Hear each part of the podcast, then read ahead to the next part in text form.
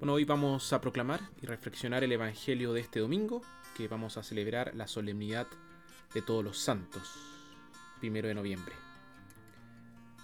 Evangelio de nuestro Señor Jesucristo, según San Mateo. Jesús, al ver toda aquella muchedumbre, subió al monte, se sentó y sus discípulos se reunieron a su alrededor. Entonces comenzó a hablar y les enseñaba diciendo, Felices los que tienen el espíritu del pobre, porque de ellos es el reino de los cielos. Felices los que lloran, porque recibirán consuelo. Felices los pacientes, porque recibirán la tierra en herencia. Felices los que tienen hambre y sed de justicia, porque serán saciados. Felices los compasivos, porque obtendrán misericordia. Felices los de corazón limpio, porque verán a Dios. Felices los que trabajan por la paz, porque serán reconocidos como hijos de Dios. Felices los que son perseguidos por causa del bien, porque de ellos es el reino de los cielos. Felices ustedes cuando por causa mía los insulten, los persigan y les levanten toda clase de calumnias. Alégrense y muéstrense contentos, porque será grande la recompensa que recibirán en el cielo.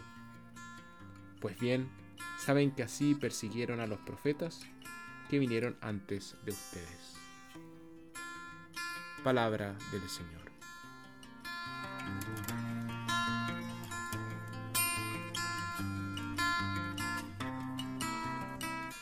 Hoy en la psicología popular y de hecho también en la espiritualidad se pone mucho énfasis en encontrarse a uno mismo.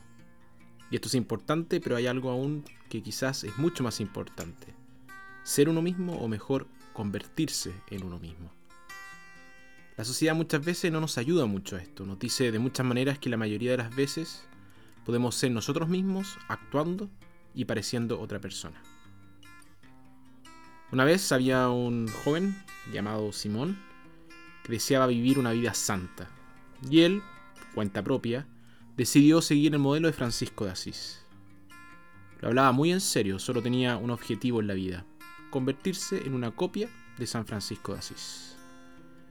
Pasaron los años y no cabía duda de que, al menos exteriormente, había progresado. Sus amigos se referían, en broma, a él como un parecido a San Francisco. Sin embargo, él no estaba muy feliz.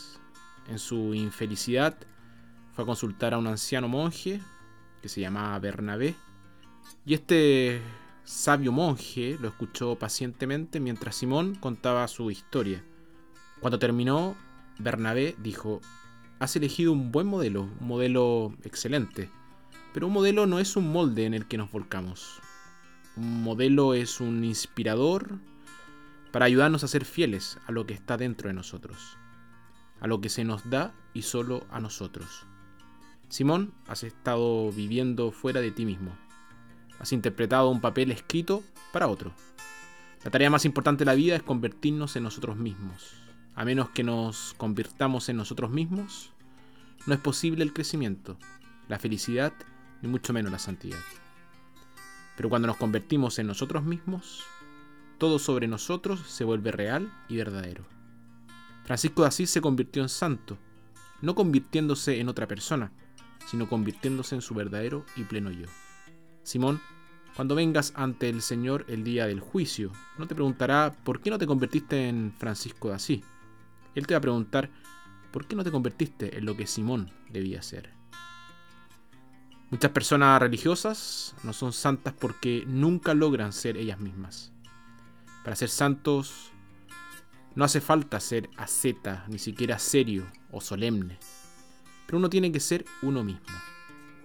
Los santos nos ayudan a hacer esto, incluso los más pequeños. Hacen que la visión de una vida más elevada y pura se eleve ante nosotros. Nos inspiran a tratar de recuperar nuestro yo más fino, amable y por qué no decirlo también, saludable. Nos proporcionan un espejo. Mirándolos vemos lo que podríamos ser. En ellos vemos a los seres humanos en su mejor y más brillante momento. Son ejemplos, maestros, amigos y defensores. Cualquiera sea nuestro camino en la vida, lo que realmente importa es que seamos nosotros mismos, nuestro yo único. Pero lo mejor que podemos, que podemos hacer, el tipo de persona que Dios quiere que nosotros seamos. No rechazar la vida o tratar de ser otra persona, sino crecer a partir de la semilla de la vida dentro de cada uno de nosotros. Este es el verdadero viaje a casa.